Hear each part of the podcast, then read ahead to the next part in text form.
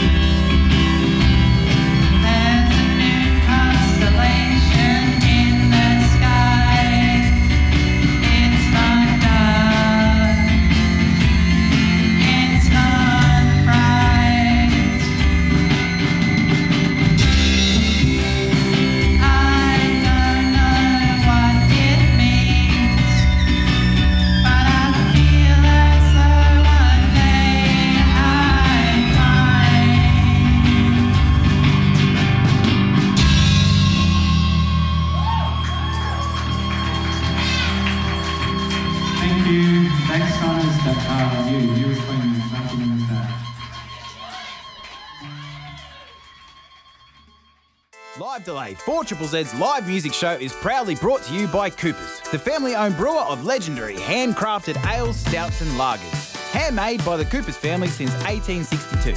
Coopers are proudly independently owned and proud to support independent music and 4 Triple Z's live and loud. Coopers, sponsors of Live Delay and 4 Triple Z's. You are tuned into Live Delay, a weekly live music show. And we were just listening to No Magic, playing at the Bearded Lady in Brisbane. The band features songwriter and artist Lewis O'Leary, who used to have a group called Old Growth Cola. That is before he moved to Montreal, Canada. The new group, however, were they were just playing a mix of new songs as well as some older material from the aforementioned Old Growth Cola. You'll have to get a copy of that band's album, Fossicking for Frogs, in order to enjoy all those songs again, again, and again. Luckily, we've got a link to it on our domain page. That's livedelay.com. Our second feature act tonight lies in a very different corner of the experimental electronic spectrum. Enduri Natal is the solo techno project of Andrew McClellan, who also happens to be the brainchild behind the industrial funk band Cured Pink. Andrew obviously has a diverse range of influences going on. Cured Pink draws inspiration from bands such as Cabaret Voltaire, SPK, and Neubauten. Then Enduri Natal moniker, though, is taking from early Prodigy, Aphex Twin, and Monoton. In late 2013, he had his debut release on Canberra record label Moontown Tapes. It's called Suenoyet, and Google Translate has told me it's Spanish for dream yacht. Isn't technology amazing? You're listening to Enduri Natal live at the Haunt on the 4th of July 2014. You're on live delay.